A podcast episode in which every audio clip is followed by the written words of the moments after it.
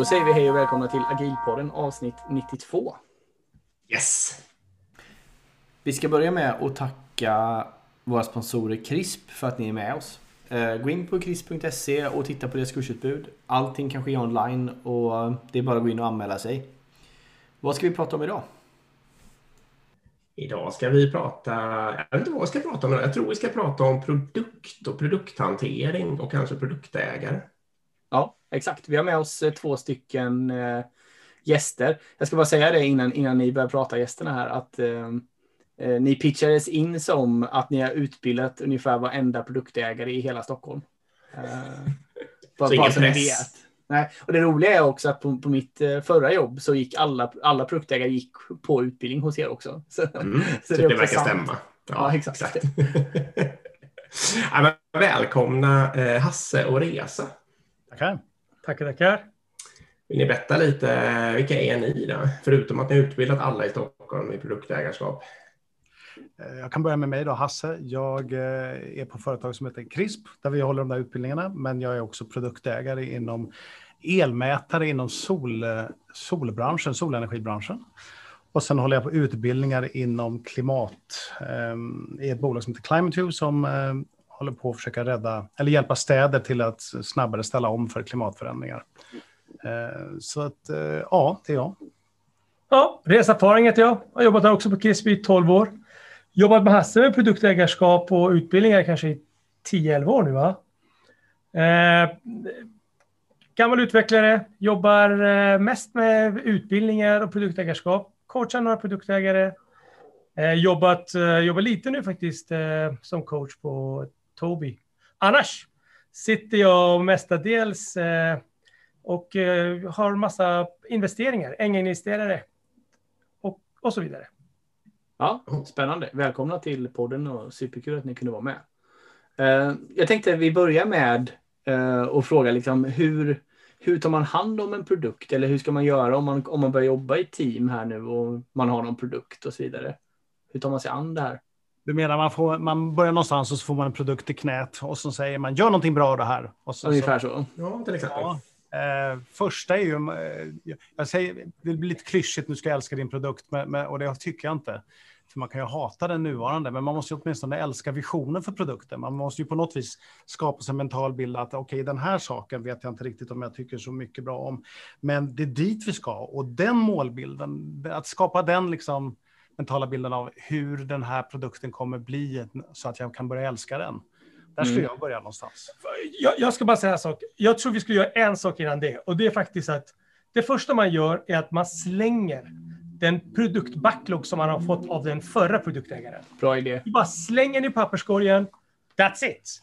Börja på ny kula. Tips från oss, eller hur? Ja, ja, ja absolut. om jag inte är lika fullt så drastisk, så skapa en ny som heter min nya backlog och sen kan du ha kvar det andra i bakfickan ifall att ni tror att ni hittar någonting i den, om det känns för drastiskt. Men, men i princip, ja, andemeningen, eh, börja på ny kula eh, och gå runt till dina stakeholders och fråga Eh, hörni, jag har tappat bort min backlog. Vad var det viktigaste du behövde? Eh, för ypperligt tillfälle att skaffa relationer med alla, alla nya stakeholders också. Att, eh, ledsen, pudla lite. Jag vet inte vad jag håller på med. Vad tycker du är viktigt? Mm. Jag tror att de flesta produktägare känner igen sig att de har tagit över en gammal backlog. Sen försöker man reda ut alla små detaljer som finns där. Och, och då, det är, bara, det är bara jobbigt och härkigt och, man, och till slut kommer man ingenstans. Och så har man bara spenderat flera månader på att förstå vad alla andra vill. Så mm. Som, som vi nämnde, kör bara. Släng, börja om från början. Jag får ångest bara jag tänker ja. ja, jag, jag känner igen det där. När jag, jag, tog ett jobb en gång. Det var i och för sig inte som produktägare utan mer som typ någon form av, av en projektledare eller scrum master för ett team kan man säga. Um, och då fick jag också från den tidigare projektledaren som körde mer liksom, traditionell projektledningsmetod. Han hade gjort liksom, Gantt-scheman och Excel-ark och backlogs och all möjlig skit. Och han sa det liksom att det här är liksom den hela graalen. Det är det här som styr allting. Om du inte lär dig att hantera det här Excel-arket så kommer allt gå åt helvete ungefär. Och jag kommer ihåg att jag tog verkligen hela det Excel-arket, öppnade inte ens, utan slängde det rakt i papperskorgen bara. Det var ett fantastiskt, fantastiskt beslut faktiskt i efterhand. Snyggt! Du fick sparken sen eller? ja, exakt. Nej, jag gick faktiskt jag karriär på, det, på den firman. Mycket bra. Um, Jag, jag, har, jag följer upp med en fråga på det där bara. För, um, Okej, okay, jag börjar som ny produktägare, om vi kallar det för det då, för ett team. Jag får en produkt och jag slänger backloggen och jag går runt och frågar. Jag tänker en, en vanlig misstag som jag har sett, det är ju att man, man, man gör det som den, alltså den kunden som, kunden som skriker högst är det man gör. Liksom. Um, och då kanske man inte följer produktvisionen eller sin, man sätter inte upp en egen produktvision utan man bara okej, okay, den där buggen måste vara jätteviktig för den kunden skriker jättehögt om det och så bara börjar man exekvera på det. Hur borde man tänka på det där? Alltså, det är farligt att börja med ett blankt papper. När vi säger släng backloggen så menar vi också skapa dig en egen. Uh, gör först en egen variant.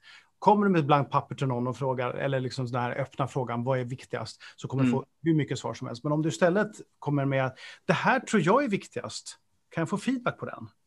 Då sitter du i förarsätet och har kontroll över processorn. Då kan någon säga, ja men det här är jätteviktigt, den har du längst ner där. Ja, ja, men är den viktigare än den här? Så att du hela tiden får en dialog kring ordningen. Eh, så att nej, jag skulle inte komma med blankt papper, utan jag skulle mm. komma med first cut, exempel på förslag på initial backlog och sen så få feedback på den.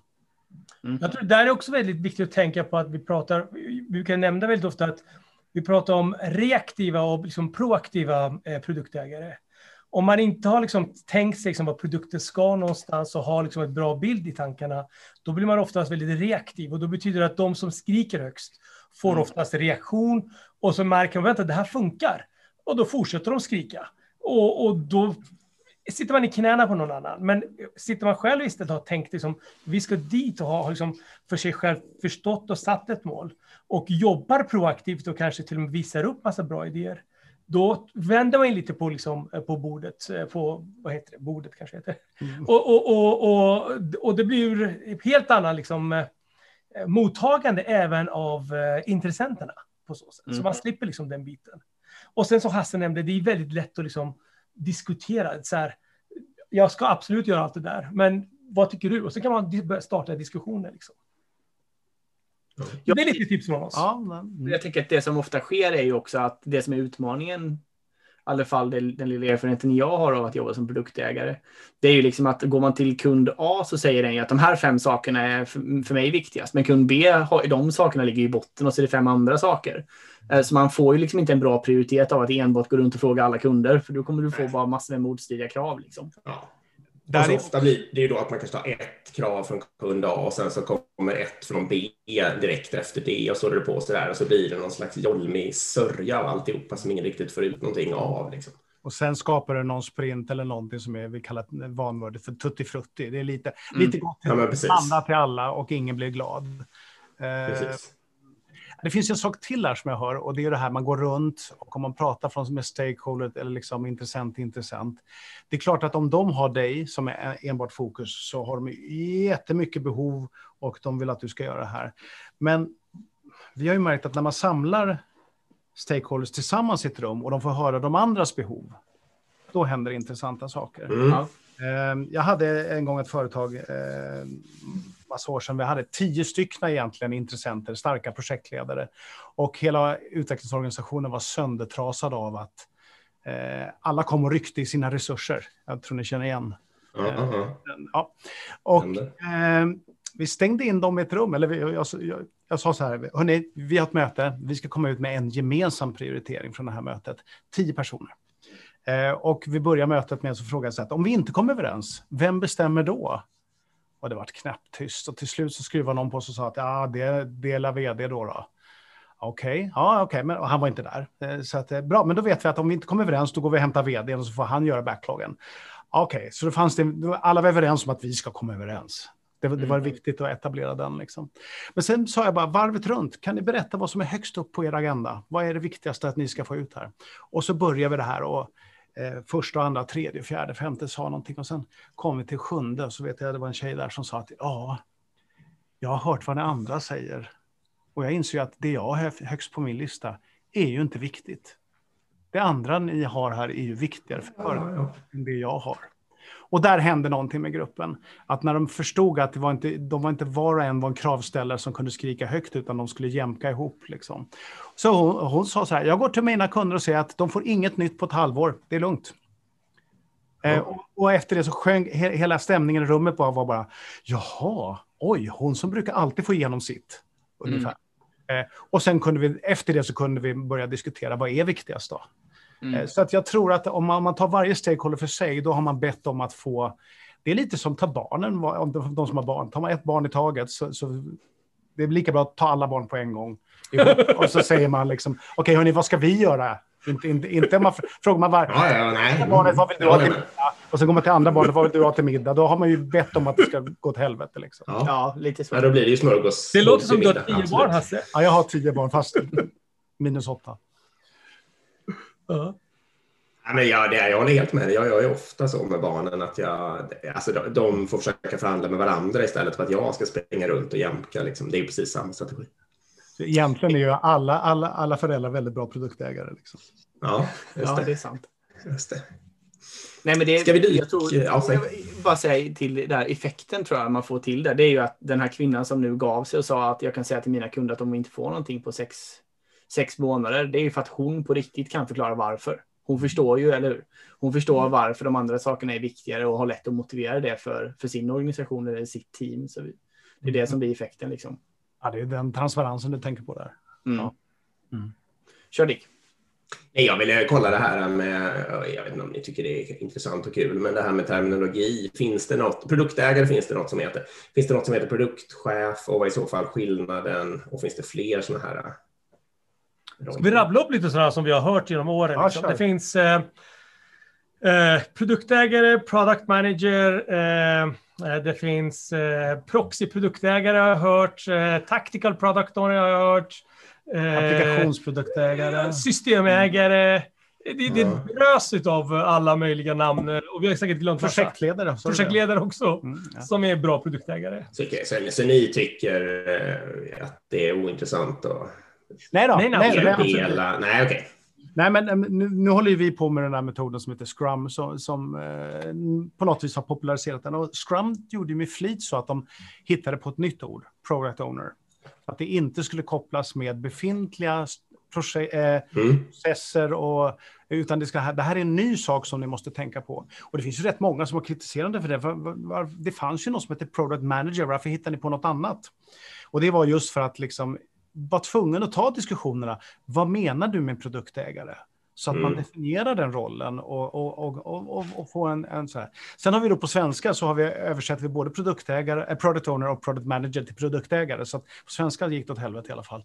Men, mm, men vi tycker nog det är viktigt. Så att ska vi säga så här, vi definierar ju produktägaren utifrån Skrums definition.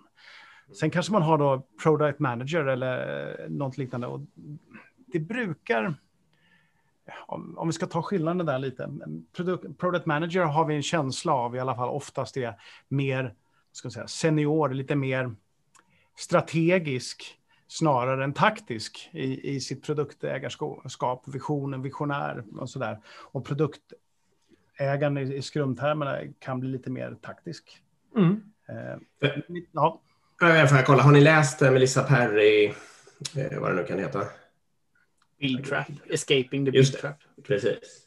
Nej, det kanske ni inte har. Nej, hon pekar i alla fall ut att hon vill ha det till att man gärna kan ha en karriärsteg i det där. Liksom. Så man kan ha produktägare, sen kan man ha produktchefer och sen kan man ha någon som sitter i företagsledningen som kanske hette Chief Product Officer då, eller något sånt där kanske. Att det är lite fiffigt att ha en sån produktorganisation när olika människor tänker på olika lång horisont och man också kan klättra och få nya jobb och sånt där. Men det tycker jag låter... Alltså det, det tycker jag låter bra. Jag har inget emot det. Det enda problemet är att det, det skapar massa hierarkier som kan också skapa Mm, problem i sig själv. Eh, förstås. på, på ett helt annat nivå liksom. Eh, men tänker man till bra där, det kanske man kan få till det bra. Jag har aldrig tänkt på det där faktiskt. Om det... med karriär. Det är klart att Ja. har man hierarkier i resten av företaget så kanske man behöver ha det även i produktledningen. Liksom, för, att- ja, eller behöver, men det kanske kan jag fördelar med.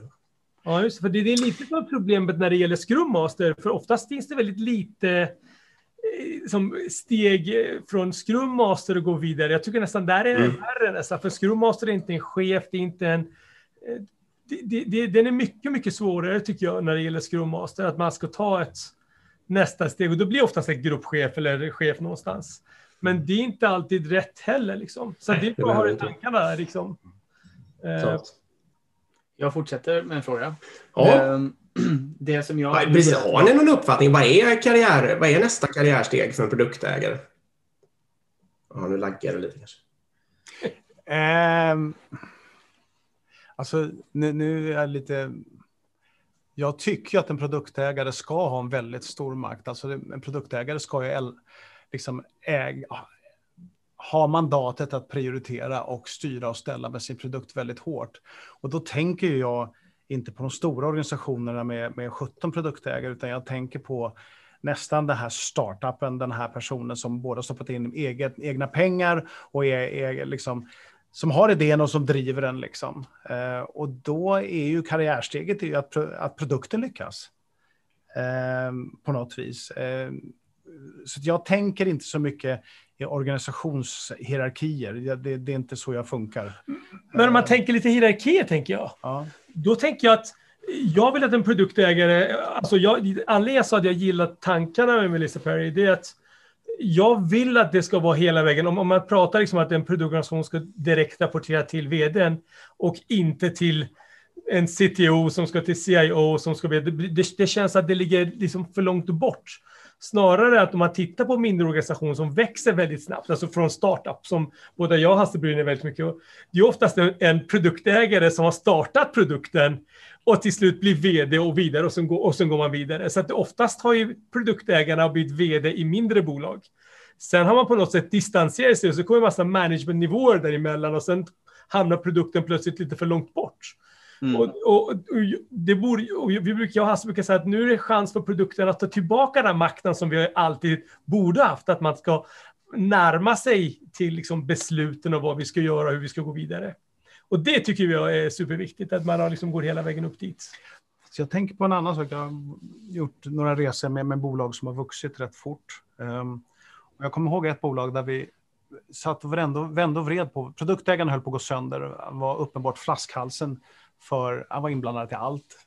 allt med, och vi försökte egentligen eh, rekrytera en annan produktägare så att han kunde bli mer vd eller kunde göra så här.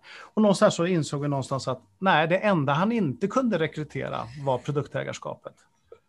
Eh, resten, vd och sånt tjafs, det gick att rekrytera. Men eh, nej, eh, tvärtom. Få hjälp med allt annat så att han verkligen kunde köra all in på produktägarskapet. Därför att det var produkten som var, var bebisen. Det var inte bolaget som var bebisen, utan det var produkten. Så mm. att ibland kan jag liksom lite tycka att karriären är ju produktägarskapet är ju slutmålet. men det märker man också faktiskt på många bolag där vi, produkt, alltså skaparen, alltså den som, som skapade bolaget har blivit vd och sen säger man att man tar kliv tillbaka och faktiskt börjar jobba med produkten igen. Det sker ganska ofta man hör där ute liksom. Mm. Och för mig är inte en kliv tillbaka, för mig är alltså kliv ur sidan, det är kliv till det viktiga. Äntligen får jag hålla på med bara produkten igen. Liksom. Högsta toppen. Ja.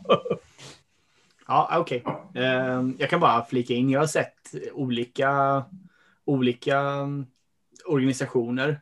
De som jag tyckte har funkat bäst i någon mån, då finns det ett produktben som ni säger och det finns liksom ett techben. Eh, produktägarna måste ju rapportera till någon också och det, då kan det vara någon produktdirektör kanske som har mer övergripande produkt liksom i större organisationer.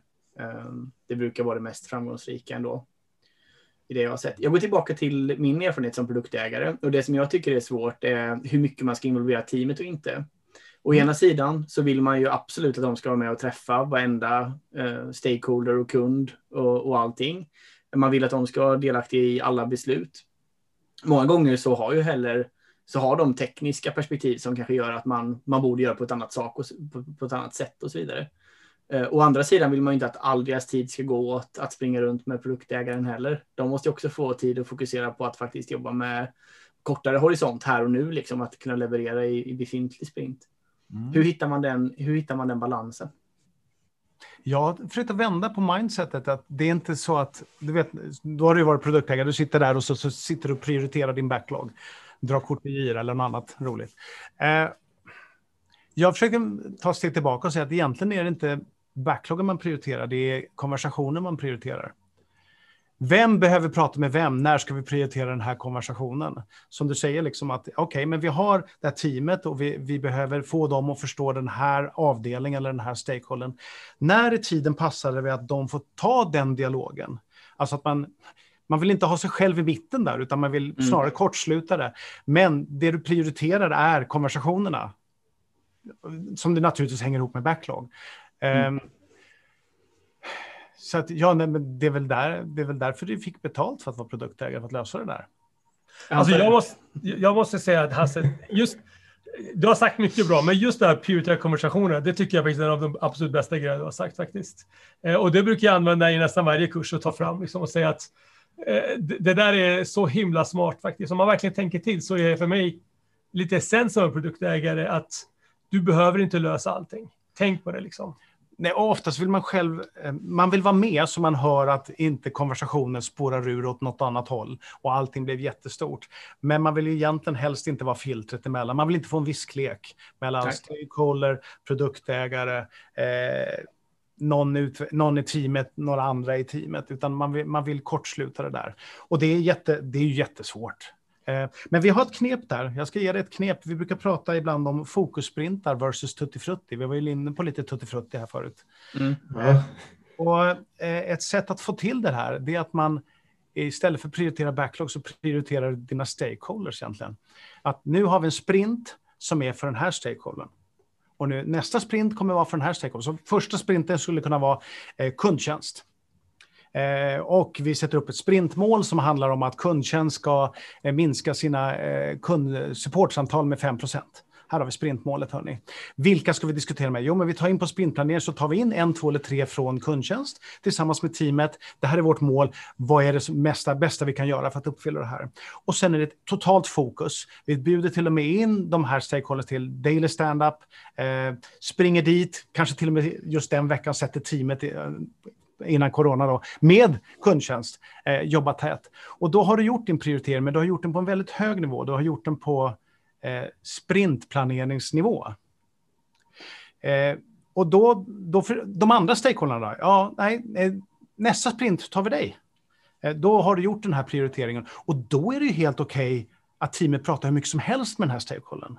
Det här mm. problemet du beskriver om att, att eh, när ska man veta vad de ska göra? Ja, det är när du har det här tuttifrutti, du försöker eh, hjälpa fem, sex stakeholders samtidigt i samma sprint. Liksom. Ja, då kommer ju alla springande där och skjuta ner hela alltet. Det kommer inte funka. Så att, ja, från tuttifrutti till stakeholder focus sprintar så, så löser du det där.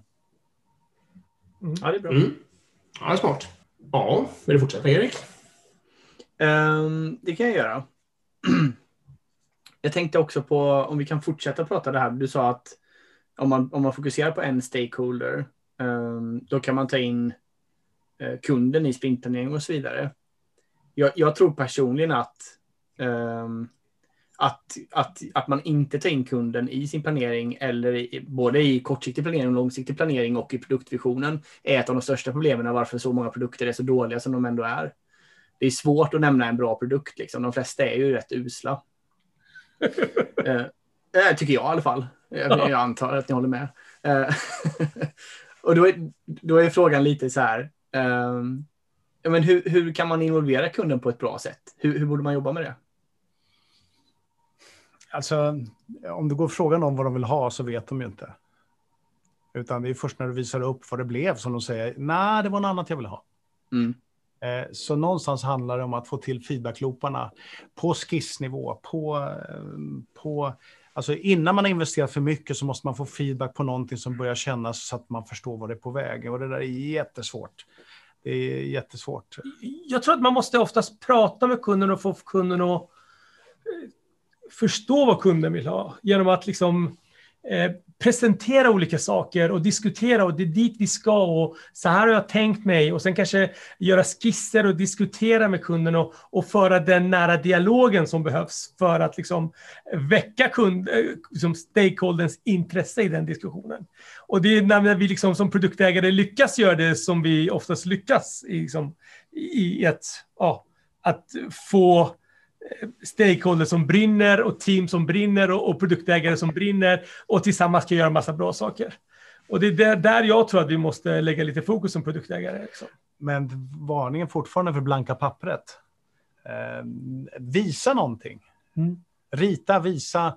Eh, om det är så en mockup eller vad sjutton det är. Därför att det, så fort det är ett blankt papper, vad skulle du vilja ha lilla vän? Mm. Så kommer det massa galna idéer som, är, som inte alls det man vill ha. Men de säger, det här tänkte vi bygga nästa sprint, det kommer bli ungefär så här. Vad tror du om det? Då har du Mm. helt plötsligt en annan form av dialog. Så att, jag säger ju att egentligen feedbacklooparna på visa någonting och få feedbackloopar och Mm. minimalt jobb för att kunna visa något. Ja, Min, min fru faktiskt, riktigt, är otroligt bra produktägare. Och, och det, det, tanken är så här, jag kommer alltid till barnen och sen säger så här, vad ska vi äta ikväll då? Och sen får jag aldrig något bra svar. Alltså jag får Mm. aldrig något bra svar. Liksom.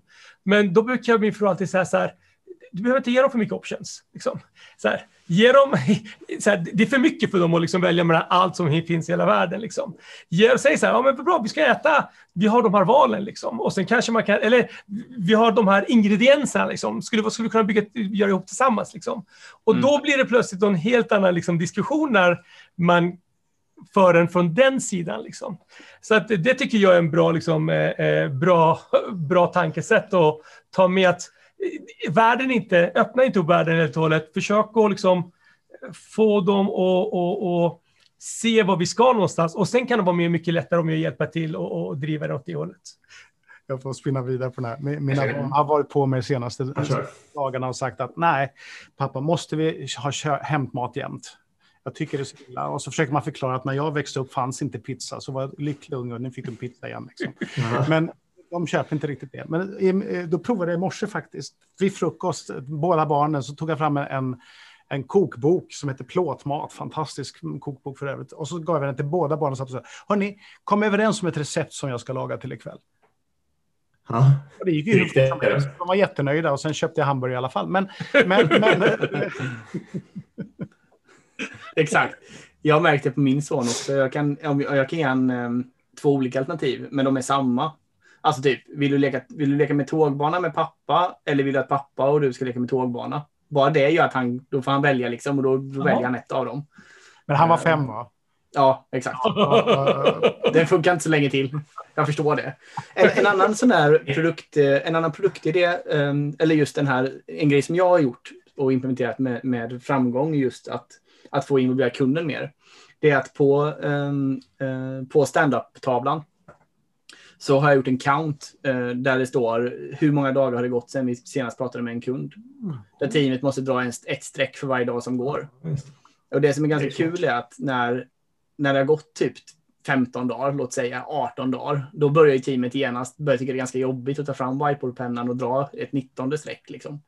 Eh, och då börjar de fundera på, okej, vi kanske borde använda testa det här, vi kanske ska in, prata med någon, vi kanske ska besöka någon och så vidare. Så det är ett praktiskt knep. Jag tror om alla organisationer skulle införa det skulle vi få mycket bättre produkter. Men det är ju fantastiskt. Du har gjort en progress bar på ökad risk va? Det Ja, är, lite så. det är en risk progress bar där. Streck för streck för streck. Det var ju fantastiskt bra. Ja, den, ska, den- den ska jag sno. Den tar vi till nästa kurs. Ja, det gör det. vet nästa kurs. För övrigt bygger ju våra kurs oftast på massa stories folk har berättat. Vi aggregerar det och sen försöker vi få ut det bästa. Där. Dick, skulle, du skulle säga något? Ja, det, Ja, det var, jag, skulle bara, jag skulle bara inflika, vi gör ju så när vi föreläser så eh, låter vi ibland eh, publiken välja blixttal. Men då, då märkt, och då kan det ju vara publikens val kan ju få vara vad som helst. Men jag har ju en stark känsla av att de skulle inte klara liksom, eh, alltså fem stycken tomma publikens val. Då skulle det ju bli kaos. Eh, Mm. Ofta väljer de bara på det som de själva har kastat fram. Det är precis som, samma sak som barnen och maträtten, att det är mycket lättare om man, om man får det lite uppstyrt. Liksom. Nej, men jag. Men det är också roligt att kunna välja vad som helst. jag tror vi här i podden har hittat en ny grej. Liksom. Det är aldrig blankt papper. Va? Eh, Det är en, regel, en tumregel. Liksom. Precis. var bra faktiskt. Den gillar jag. Vad, eh, vad är det sämsta ni har sett i er karriär? Inom produktägarskap? Ja, vi, vi bollar lite innan här och tänkte att den där... Usch, usch vilken svår fråga. Eh, Det, är jag, tänker, jag kan hitta 17 exempel på när jag har varit den sämsta produktägaren ever. Eh, Ja. eh, och det kanske är det vi ska göra. Eh, när, när gjorde man själv bort sig? Liksom. Eh, Jag, jag kan köra. Det, det sämsta jag har sett det är när man eh, får ett eh, Excel-dokument med 12 stycken eh, saker som de vill ha gjort. Oftast eh, ett ord vad den ska göra. Och så säger man eh, jag skulle vilja ha det här till eh, december. Mm. Och sen går man därifrån. Och det har hänt mig på riktigt. På fullaste allvar har det hänt mig. Och när man försöker ha för en diskussion att vi, ja, vi jobbar inte så, så blir det så här, men jag har inte tid.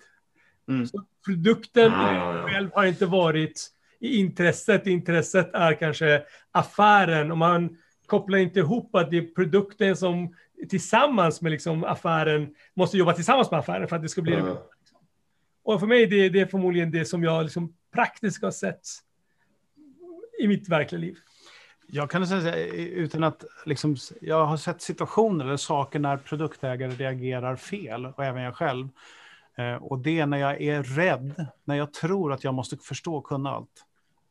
Och då antingen hittar på eller gräver ner mig och skriver user stories. Eller liksom när jag, jag har ett, mo- en mantra som, för för att motverka det där och det är att ta problemet till teamet. Och så fort jag får en känsla av att shit, nu kan inte jag det här. Eh, åh, vad dum i huvudet jag är, jag borde kunna det. Då försöker jag hitta någon och gå till någon och fråga, du, vad ska jag göra?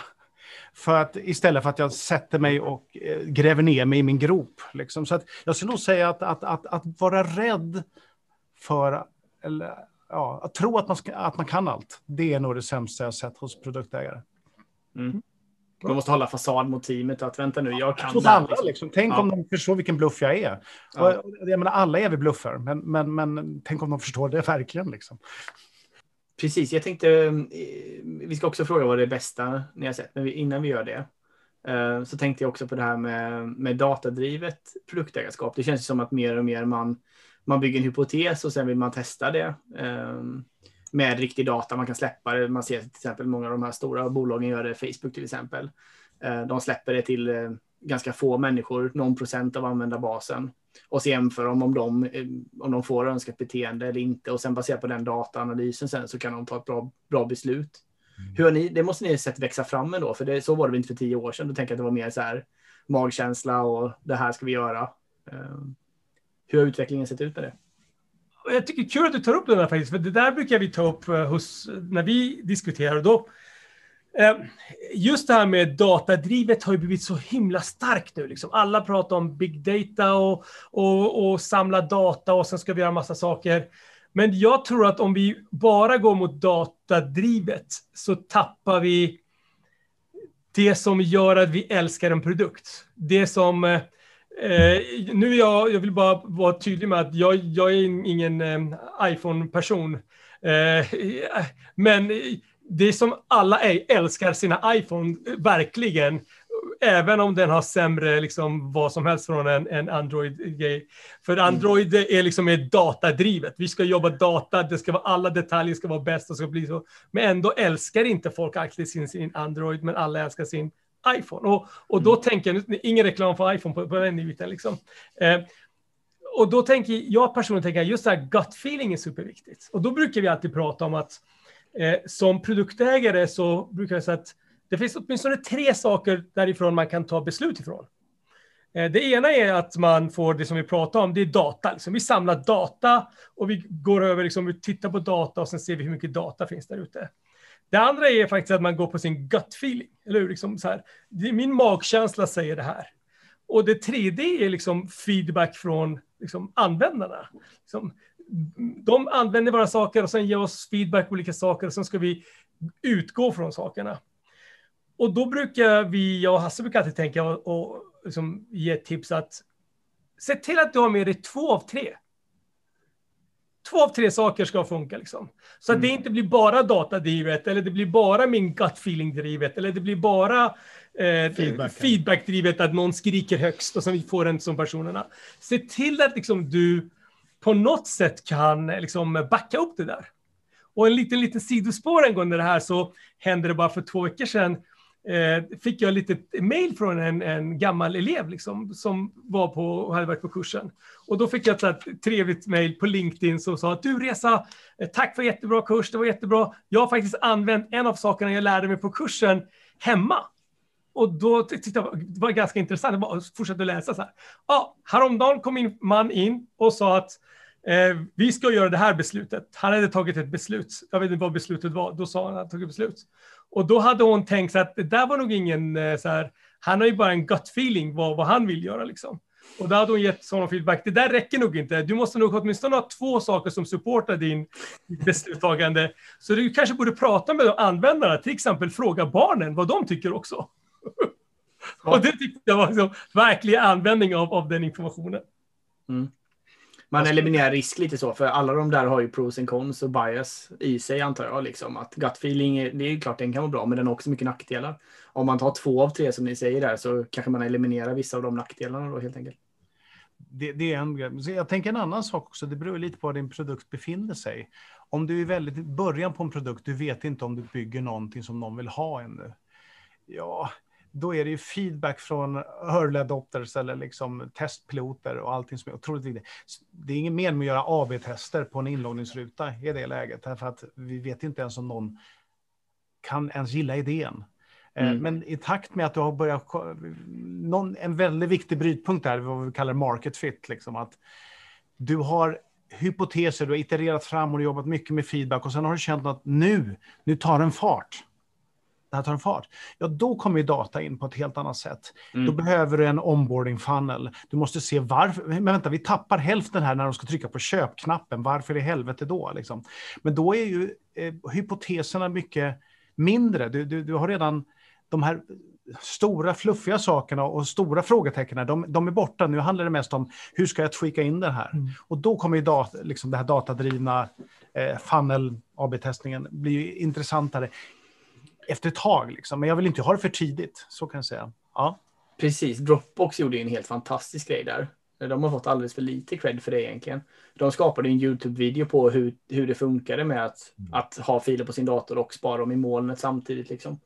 Eh, och sen gjorde de bara en, är du intresserad av den här tjänsten, signa upp. De hade inte byggt någonting. Och så kollade de bara hur många mejl de fick. Liksom. Mm. Det är en fantastisk video. Man tror ju att, den, att Dropbox finns redan. Ja, exakt. Man tror att produkten finns. Ja, det är helt fantastiskt. Det där blev ju kick, Kickstarter-sajten sen som satte det i system. Att man, man langar upp en video och sen får man pengar och sen bygger man. Uh, exakt. Mm. Han var dubbelsmart. Mycket smarta människor här i världen. Ja. Eh, ja, vad var vi? Skulle vi köra vad var det bästa vi inte kört? Då?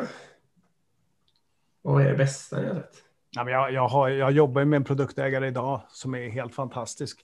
Eh, jag, jag sa lite kort, ett bolag som heter ClimateU som, som bygger ett verktyg för klimatstrateger, alla världens städers klimatstrateger för att hjälpa dem till att ta rätt beslut. Ska vi satsa på elladdstolpar eller ska vi göra någonting annat? Hur prioriteringarna ska se ut. Och han som driver den är, eh, har jag nu som en mental bild av en väldigt bra produktägare. För han, han har kommit med idén, han, har, han, har, han kör hypotes på hypotes, han slaktar idéer hänsynslöst. Han testar minimalt jobb för att få ut dem, testar dem på en kund, eh, får feedback, slänger den idén, tar en annan idé. Men han driver också, han älskar produkten, han älskar resultatet och eh, han, ja, det där med brinna, men han lever dygnet runt med det här. Och, äh, det, det, det är nog det bästa jag har sett. Eh, han, har då, han är, är majoritetsägare i bolaget också, så han har mandat att göra prioriteringar. Eh, och det, det tycker jag är väldigt viktigt som produktägare, att skaffa sig mandatet. Det, ingen har mandat från början, eh, utan det bygger man ju upp i förtroende. Men att man ser till att man har mandatet att det här ska vi inte göra, det här ska vi göra. Eh, det är så otroligt stark del av produktägarskapet. Jag tänker på det är ofta sådana här första kärlek kommer man ihåg när man tänker. och då tänker jag så här eh, när det gäller eh, eh, produktägarskap så tänker jag att första gången jag byggde en produkt i Scrum-version, då hade vi två, produkt, två personer som jobbade som produktägare. De flesta här tror att man ska vara en person, en produktägare, vilket Skrum faktiskt säger. Men egentligen säger Skrum en röst inte bara en fysisk person. Och då brukar jag säga till de flesta produktägare där ute så här, du ska inte behöva kunna allting. Ta gärna hjälp. Och det bästa produktägaralternativet jag sett, det var min första Scrum-projekt också tillsammans med Henrik, men då hade vi två produktägare, eh, Linus och Måns. Och de jobbade otroligt bra ihop. Linus jobbade nära teamet, diskuterade med teamet, tog de, de taktiska besluten tillsammans med teamet. Men Måns var liksom ute och träffade liksom våra stakeholders och diskuterade med dem och tänkte på, liksom på de strategiska besluten. Och de två jobbade otroligt tajt med varandra och, och, och, och, det var ju nästan så att man kunde prata med vem som helst och förstod varandra. Men Linus och jag var nära teamet och den kombinationen och, och, var ju helt fantastisk just när det gäller liksom produktägarskap och liksom få produkten att funka riktigt bra. Så där, där det, det var riktigt trevligt att se faktiskt. Gammal hederlig parhäst. Ja, gamla hederlig parhäst. Ja, bra. kul. Det här måste du gilla, Erik. Ja. Ja, du brukar tjata om produktägarteam. Mm. Ja.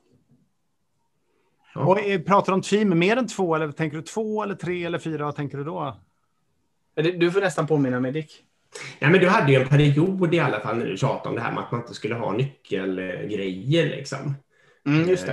Eh, jag tyckte att det spårade ur lite sen när man inte kunde hålla till på nyckeljordklotet och sånt där. Mm. Kanske det var jag som sa så. Nej, men precis. Men, nu kommer jag ihåg. Jo, men nu kommer jag ihåg. Ja. Jo, men jo, precis. Idén är lite risken med att bygga upp liksom, utvecklingsteam med starka produktägare och ha en person som, som en produktägare. Det är att man får en, en ett, ett nyckelberoende på den personen slutar den personen, den här fantastiska människan du berättar om nu, till exempel, så finns det risk att hela bolaget dör eller att hela den utvecklingsteamet dör. Liksom.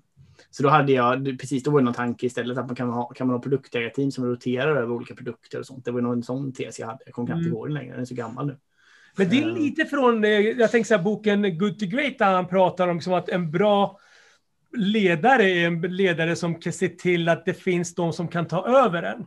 Och jag mm. tror att en riktigt, riktigt bra produktägare som verkligen brinner för en sak får faktiskt teamet att brinna lika mycket för, som för produkten. Så när den personen väl liksom försvinner så, så finns det många andra som kan ta över och liksom kanske göra jobbet minst lika bra. Liksom. Eller kanske mm.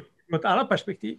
Och det, det, det är kanske den biten vi måste liksom fokusera på, liksom, hur jag som produktägare ska få engagemangen i, i teamet. Mm. Eh, och, och, för mig kanske, liksom, ena behöver inte utesluta det andra. Jag tror bägge två är viktiga, men just att skapa engagemang är viktigt tror jag, som produktägare. Men jag ser ju här, Erik och Dick, ni, ni är två som gör den här podden. Varför är det inte bara en? Ja, det, det, är ganska... Jag, jag lyssnar väldigt mycket på poddar också. Eh, och det går att göra poddar på olika sätt, är klart. Men det absolut enklaste är att slå sig ihop med någon som man har någon form av dynamik med när man pratar. Eller hur? Eh, för då, då blir det enkelt. Liksom. Ni tar ju lite olika roller. Någon gör det och någon gör det. Och ja. Det är samma sak med, ni, ni intervjuar ni två stycken som kör kurser ihop.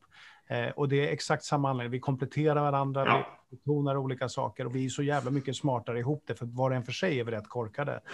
Eh, och, och, det är ju samma sak för vilken random produ produktägare som helst såklart. Mm. Eh, ja, det är sant. Hitta din parhäst. Eh, Mm. Ja. Jag hade en fortsättningsfundering där. Eh, det är väl till Hasse då kanske, eller det här han produktägaren som var så himla engagerad och sådär. Mm. Det kändes lite som att han slängde en del grejer också. Ja, ja. Någon uppfatt... Hur mycket ska man vara beredd att slänga av det man har byggt? Oh, kill your darlings. Ja. Allt. Allt. Allt som inte är verifierat. Alternativen. Ja. Um, alltså det är skitjobbigt. Ja. Det är otroligt jobbigt. Jag håller på att lägga ner en produkt nu. Eh, det är jättejobbigt, liksom. men jag kan alltid skylla att det var någon annans fel att den inte lyfte. Eh, politiker framför allt. Men... Eh, De är bra att skylla på. Ja, eller hur? Det var, det var verkligen det. Nej, men... Eh, det, usch vad svårt att slänga saker som man, som man har som bebis. Eh, så det gäller att slänga det innan man investerat för mycket. Samtidigt får du inte den riktiga feedbacken förrän du har investerat nästan klart. Mm. Så att, ja. Precis, det hör lite, för det är också en känsla jag har. I de mjukutformningsteam jag har jobbat i så releasar man ju 99,9 procent av det man bygger. Mm. Uh, oberoende om det är bra eller inte. Man bara, ja, det är liksom någon det blir ju rätt så. galenskap. Ja. Och jag, ett sätt för att komma, komma runt det som jag har testat det är att göra en lista där vi helt enkelt firar saker som vi har byggt men vi inte släpper. Ja. Alltså man ser det som ett bra, man får en stjärna varje gång man gör det. Liksom. Teamet får en stjärna varje gång vi har byggt något som vi inte släpper. För då har vi lärt oss någonting och vi var smarta nog att inte släppa det. Liksom. Ja, Eh, det. Så det är någonting man borde fira som organisation. Att kolla vad mycket vi har byggt som vi inte har släppt. Fan vad vi har inte gett våra kunder massor med, med skit som inte var bra Mm. för dem. Liksom. Som vi trodde var bra, men de var, det var inte bra. Bra idé faktiskt, riktigt bra idé. Jag, jag tror, ska jag bygga lite vidare på den där, då tänker jag att kanske man borde även göra att varje sprint bör man liksom säga vad tänker vi ta bort från produkten? Mm. Att man liksom jobbar med aktivt med att ta bort saker och ting från pro- produkten. Liksom. Så här, eh, om vi slä- släpper fem, då tar vi bort två. Så här, vi ska alltid ta bort 30 procent åtminstone av produkten som vi inte använder. Liksom. Mm. Nu, nu vill inte jag sätta en hård, hård gräns, men att, att det är viktigt att ha det i tankarna att vi måste också ta bort saker och ting och inte bara bygga på, på, på med, med features som vi Absolut. inte använder. Liksom. Därför man kör dörrvaktsregeln bara, en in, en ut. Jag, vi har haft uppe det tror jag podden tidigare. Mm. Den. Och det, om man har lyckats få till en riktigt smutt produkt som liksom är alltså en sån där som folk älskar bara för att den är enkel, då är ju det tankesättet i alla fall ganska bra.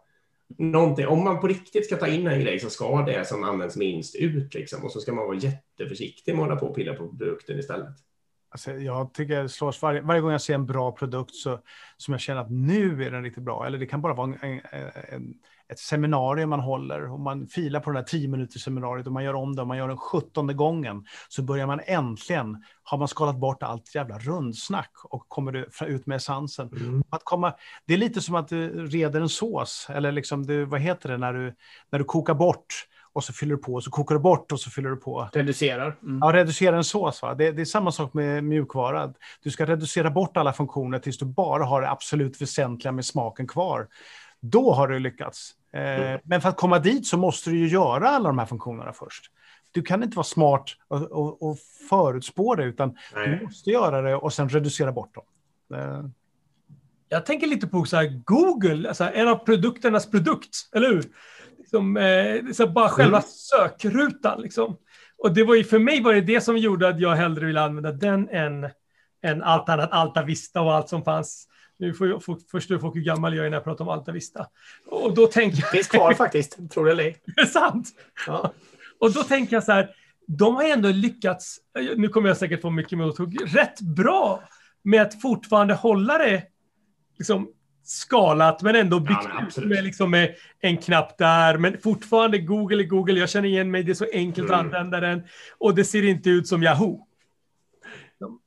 Det, Nej, men det gäller väl många Google-produkter, alltså även de här Office Google-produkterna tycker jag, gäller det i högsta grad att de är ganska enkla, man hela tiden intuitivt hittar och så. här. Okej, men sidospår, varför kan de inte göra en sökruta som funkar? Ah. Go- Google världsbäst på sökningar, men inte i sin egen Office-produkt. Ah, ah, Jaha.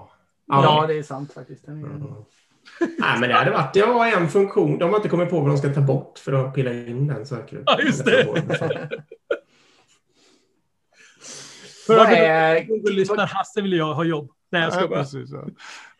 Kan inte ni säga någon produkt som ni på riktigt tycker om? Som ni använder och tycker om? Vardagligen? Oj. Ja, eller Ja, men, köp en Tesla. Ja, du kör din Tesla, Ja, ja. köp en Tesla. Så, klart. En Tesla, ja. Hade vi inte spelat in podden idag så skulle jag faktiskt åkt ut och campat eh, i bilen. Min plan var lite att det skulle klarnat upp här, eh, kanske inte för sent. Och så ska jag ut och eh, ut i skogen, titta på lite stjärnor och övernatta i bilen. Det kan man inte göra i en gammal fossilbil, utan det kan man göra i en elbil. Så att, ja, Ja, coolt. där har ni kärleken.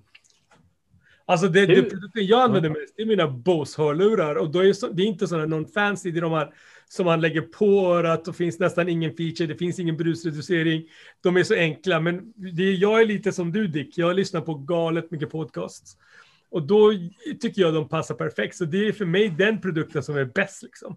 Eh, som är lite annorlunda än alla andra. Det behöver inte ha en miljon. Jag har faktiskt köpt en sån här Sony X4000 använder inte den. Mm. Jag tycker fortfarande min gamla Bose är så mycket bättre. Jag inser att jag har en annan produkt. Jag är hörselskadad, jag har hörapparater. Eh, De är helt fantastiska. De har fyra, fem olika program i sig. Den känner av vad det är för miljö. Är resa i närheten så sänker de stärkning och förstärkning. Eh, Sitter man i bilen så känner den att man sitter i bilen och så tar den upp ljud bakifrån också, annars filtrerar den bort det, men då ska man kunna höra ungarna i baksätet. Och så.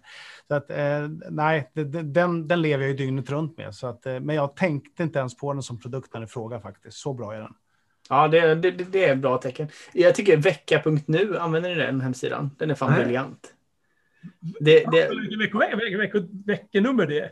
det- den är, det är en blå baksida och så står det bara vilket veckonummer det är. Ja, just det. Ja, den- den är det är bra. Alltså jag, jag använder den varje vecka i princip. För det det är så otroligt bra att veta vad det är för vecka. De här vanliga kalender har ju inte veckonummer konstigt nog. Och jag gillar att prata i veckor liksom. Ja. Ehm, så det är en fantastisk produkt också. Det finns ju en till då, klockren.se får du kolla in. Klockrent. Okej. Ja, är det en ren som är en klocka? Eller Ja. något sånt där? Ja. Jag har sett den. Ja, vad ska jag då till? Menar, alla såna här helt, helt vanliga grejer så eh, Uber är väl, alltså Ubers taxiverksamhet måste jag väl ändå säga. Ja, det är En smart. fantastisk produkt. Ja. Den är ju nu kommer det så man kan få välja grön bil också. Det, det är bra. Ja, det är smart. Ja, ja, ja. Det har saknat. ja. Ja, det är Ja, sant. det det är bra produkter. Nu Erik, Okej. vad har du för produkt? Eh, det var vecka.nu som var min Vecka, just, just det, var det. Det. Det är min, en av mina favoritprodukter. Uh, nej, men jag gillar, annars gillar jag eh, simpla saker. Så jag tycker ju Tesla också är att köpa. Nu har inte jag köpt en Tesla via Tesla, men jag har ju varit inne och spesat. Det är en fantastisk upplevelse. Otroligt simpelt med finansieringsalternativ och grejer. Om man Ja. jämför med typ BMW och Merca och sånt som är. Det är ju ett rent helvete att gå igenom en köpprocess med ett sånt företag. Eh, Första gången jag gick in på den hemsidan så höll jag på att trycka köp efter 20 sekunder. Liksom. Och det var, vänta, Ja. stopp, stopp, stopp, vänta, det här är pengar för att göra det. Det lugnt. Men när du säger det faktiskt. Jag gick in faktiskt på Tesla-sidan. På allvar så ville jag köpa och sen tyckte jag fantastiskt, men jag måste kolla vad det finns för annat. Jag vill inte göra Hasse så glad av bara köpa Tesla. Och då gick jag in på Audis sida och det var så mycket val. Det var så mycket val. Och jag visste inte vad hälften var för någonting. Jag, jag var så rädd att jag skulle välja fel. Och till slut bara, ah, men jag orkar inte. Så jag la ner det liksom. Och så gick jag tillbaka till Tesla och sen bara, ah, men jag tar det då. så det fick bli det istället. Ja. Jag tänker vi ska innan vi avslutar här så ska vi prata om output versus om outcome också. För det tror jag är ett vanligt eh, misstag som många utvecklingsteam och produktteam gör. Liksom, att man fokuserar på hur många features skeppar vi i veckan, desto bättre är vi ungefär. Ja. Och man, precis, och det kanske man är lurad till av sin större organisation också, ska ju sägas. Vi kan väl definiera orden lite. Bara så, Mm. de, det är sådana två ord som låter nästan likadana i mina öron eh, som dyslektiker. Liksom. Men output, det pratar man det är, det, det är mängden funktioner, eh, leverabler, det vi pu- pumpar ut från ett team. Och Ja. outcome, det är effekten av de här, vilken, vilken effekt det får på omgivningen, liksom nyttigheten med de här. Och tittar man då på de där två så är det otroligt vanligt att man kommer till eh, team som, är, som kanske till och med mäts på hur många, hur många features per sprint tar ni och levererar. Och då tror ju, förstå, vill de ju naturligtvis maximera antal features ut. Liksom. Eh, I min tidiga karriär som programmerare en gång på 90-talet så fick jag frågan, hur många rader kod har du gjort idag? Eh, därför att det var någonting som projektledaren ville mäta. Liksom. Skriv Eh. sämre kod så blir det många rader. Ja, Mm. Hur många rader kod har du gjort idag? En, en, en bra programmerare ska göra 100. Och jag, shit, jag räknade, fick upp det till 90 och kände mig jättedålig. Liksom. Eh, men, men någonstans så skavde det. Så, så att en gång så satt jag då och städade bort i koden. Eh, och så, så, så projektledaren kom och så sa jag, nej, jag har slängt ungefär 10 procent av koden. Varpå han såg, helt, han såg helt grön ut i ansiktet och så sa han, eh, eh, har du slängt bort våran våra tillgångar. Och det här är då spännande. Då. Output, det räknas ofta som antal funktioner, mängd rader kod, eh, tillgång. Det är det inte, det är en kostnad. Varenda funktion du spottar ur dig är någonting som ska underhållas eller ligger i vägen, även om den inte används, så ligger den i vägen när du ska squeeze in en ny funktion. Så all output är kostnad och därför brukar vi säga att den ska, eh, den ska minimeras. Kan du lösa samma problem utan att göra kod? Fantastiskt, skitbra. Låt, låt bli. Va? Outcome däremot, alltså det vill säga effekten av det vi gör, det ska vi maximera med så lite jobb som möjligt. Och där är det ju det här jobbiga då med, med reduceringen och, och hitta rätt sak. Ibland måste man spotta ur sig lite output för att sen kunna se vad vi ska slänga av det. Men det kan aldrig vara ett självändamål att, att spotta ut så mycket funktioner som möjligt. Utan tvärtom. Liksom. Och där är en av de vanligaste felen som produktägare gör är att man försöker trycka mer och mer features i varenda sprint. Liksom. Man sitter och bråkar med teamet. Så här, men kan vi inte få in det här också? Det är klart vi har lite tid med det här och om vi gör vårt bästa. Om fokus är snarare, snarare låg på liksom, vad det vi vill åstadkomma av sprinten liksom, och, och sätter det som mål, som första mål och sen utgår från det, då blir det nästan aldrig några diskussioner att vi ska trycka in en till, för man förstår liksom vikten av, av att vi kan uppnå det vi vill åstadkomma med det, med det som vi gör redan nu. Och det tycker jag är superviktigt att man, man tänker som produktägare. Det viktiga är inte att köra eh, så fort som möjligt, det viktiga är att köra i rätt riktning. Och då, ska man, då kommer det här med att höra sprintmål och hur man formulerar det. Sprintmålet får inte vara låt oss göra 13 funktioner till kundtjänst. Då har vi sumpat det. Men om sprintmålet är låt oss reducera antalet eh, supportsamtal som kundtjänst får en vanlig vecka. Då har vi ett outcome-fokuserat sprintmål. Och då inser man ju att det räcker, om, om vi hittar en funktion som, som vi fixar och som vi löser det här så är det ju fantastiskt bra. Mm. Så output outcome är otroligt centralt, men det gäller ju att redan på sprintmål eh, formulera sig så att det inte blir den här hur många story points hinner vi med den här veckan? Eller vad har vi för velocity? Mm. Eller vad har vi etc. Det, det, det leder en fel och ni vet hur det är. Mäter vi någonting så brukar det optimeras på och tror man att fler story points och sånt är viktigt, ja, då kommer man ju maximera det och då, kom, då kör man i diket. Så jag mm. varnar lite för varnar lite för de metrikerna, att, att uh, använda dem till annat än planering. Mm. Uh, jag har till och med varit en, en linjechef som ville, som ville dela ut bonus på antal story points som team kunde leverera. Ja, det är det sämsta ni har sett det kanske. Ja. Ja, det var en bra kandidat till det sämsta. Det var ett team som faktiskt gick in och sa att ja, vi tiodubbla, vi la på nolla på alla estimat, så nu, nu, har, nu har vi fått hela bonusen. kan vi köpa en ny bil? det blir Tesla. Ja. Nej, jag förstår. Nej, men det är bra. Jag, jag, tror, jag tror också många utvecklingsteam och produktteam skulle må väldigt bra av att bara stanna. För jag tror många är fast i den här output-fällan. Ja. Där man bara hela tiden kastar ut saker i all oändlighet. Och jag tror många produkter och organisationer skulle må bra av att bara göra ett stopp som är ganska långt. Ett kvartal. Nu, nu är det förbjudet att bygga något. Och så behöver vi titta på hur folk faktiskt använder våra produkter istället. Och så kan vi titta på vad vi ska ta bort och vad visionen är och vad vi ska komma fram till mm. och vad outcomen ska vara. Det tror jag väldigt, väldigt många organisationer skulle må bra av att göra en sån övning istället för att bara fortsätta i den här output-fällan.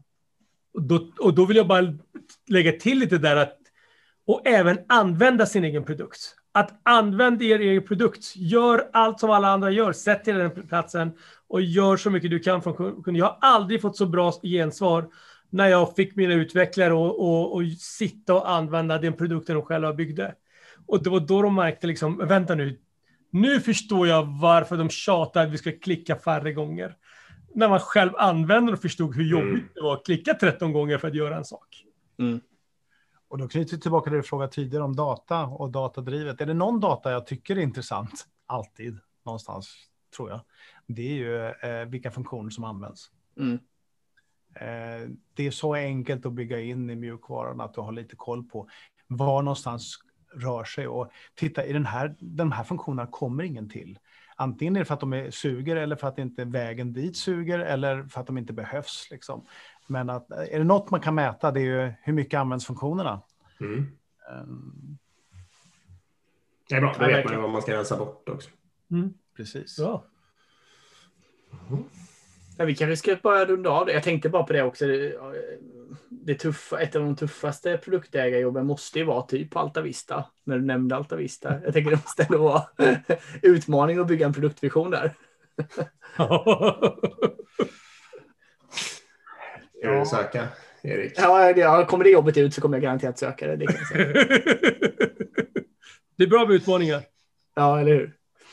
Eh, är det någonting mer ni vill nämna eller ta upp innan vi avslutar? Som vi har missat i den här. Jag sitter, jag sitter inte och värper på någonting, men det, vi skulle kunna hålla på några timmar till. Ja, vi, alltså det, det, det, sista som jag vill liksom påpeka lite noggrannare, det är att eh, tänk på produkten som en produkt och inte som någonting som ska kunna liksom eh, växa av sig själv och bli bättre. Det är som eh, uppfostra, liksom få, få ett barn att växa upp, att man gör sitt bästa för att barnen ska bli bästa. Och man ska behandla produkten på lite likadant sätt, att vi lägger inte produkten på sidan och så låter vi den växa och så hoppas vi på det bästa. Liksom. Det är ett barn, inte en blomma. Alltså. Ja, exakt. Det är liksom barn, inte en blomma. Så ta hand om produkten och verkligen försök fundera på liksom, hur blir den här produkten det bästa av sig själv, liksom. eh, vad, den, vad det må vara. Liksom. Och det vill vi liksom pusha lite extra hårt på och lyssna på dina kunder och förstå deras behov. Det är förmodligen det som vi kanske inte snuddat så mycket vid den här diskussionen. Att glöm inte att ta reda på behovet. Behovet, mm. behovet, behovet. Det är bra.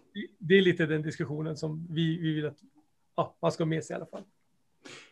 Vi ska också säga det att eh, ni har nämnt det några gånger, men vi har inte sagt det explicit, att ni kör ju en kurs i att utbilda produktägare eh, på CRISP helt enkelt. Om man, hitt, om man vill hitta den, den ja, nu sker den väl digitalt då, i coronatider, annars så sker den väl på kontor och så. Men ja. om man vill hitta den, hur gör man då? CRISP.se och så klickar man på kurser och så väljer man nog produktägare eller mm. något sånt där i en dropdown. Eh, varmt välkomna såklart. Eh, vi kör både eh, fysi fysiskt så fort alla blivit vaccinerade såklart. Eh, men vi har märkt att eh, distans har funkat alltså, nästan lika bra. Till och med vissa moment har till och med funkat bättre. Bara en sån sak som att folk faktiskt kan, om man använder en digital tavla så kan alla läsa varandras post-it. Mm. Det är mm. inte handstilsberoende. Så det finns moment som till och med har blivit eh, ett lyft eh, på distanskurs. Alltså för om ett år sedan, för vi hade tidigare ett år sedan, de frågade mig att jag ska köra en distansutbildning.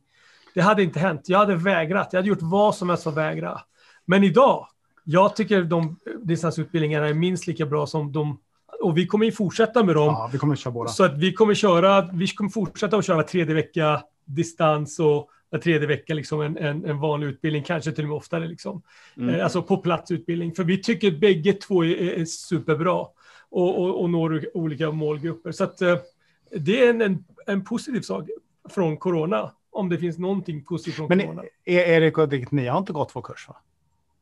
Nej. Nej. Nej, men då är ni, vi har en på tisdag. Ni, är, ni är varmt välkomna. Vi har här med en stående inbjudan. Det är bara att säga till så välkomna. Den 15 har vi en utbildning. Är, är ni varmt välkomna? Kommer, det finns till och med platser. Härligt. Det får vi helt, helt, helt klart se till att göra. Eh, Dick, har du någonting mer du vill säga? Nej, jag är jättenöjd. Kul ja. var det. Då, ja, verkligen superkul. Ni, vi får vara med igen och fortsätta prata om det här lite längre mm. fram. Det har varit jättekul. Det är alltid kul att, att, att bli utfrågad och få tycka helt fritt så här. Eh, men jag tycker ni har, det är otroligt härlig dynamik, apropå det här med par då, liksom. Eh, hur ni intervjuar, hur vi kan hjälpa till i vårat parande. Så här. Fantastisk podd, hörni. Ja, tack ska ni ha. Och tack ja, jag, för att ni var med också. Jag får tillägga då bara att eh, förutom när du, när du är klar på Alta Vista tycker jag du ska söka produktägarjobbet för Excel, Erik. Ja, Excel. Apropå pardynamik så jag rekommenderar jag det. Starkt. Nu kan jag vara klar. Ja, bra. Tack alla som lyssnar. Tack, jag håller med. Ja. Jag fantastiskt jobb. Vi ska säga det också att vill ni oss någonting så finns vi på agilpodden.gmail.com eller vi finns också på agilpodden på Instagram. Så det är bara om ni har lyssnarfrågor och sånt så det är bara att höra av oss. Det, om man vill ha tag i er, ska, det kan ni få säga också. Är det, alltså om man inte just man vill gå kurs, men om man vill någonting. Båda jag och Hasse finns på Chris webbsida. Det är bara mm. eh, komma dit och då finns det båda telefonnummer och e-mail. Annars eh, förnamn, efternamn att chris.se. Ja, jag heter Resa Farhang och du heter? Hans Brattberg. Ja, då. Grymt. Tack för att ni var med. Vi ses och hörs. Hej. Hej.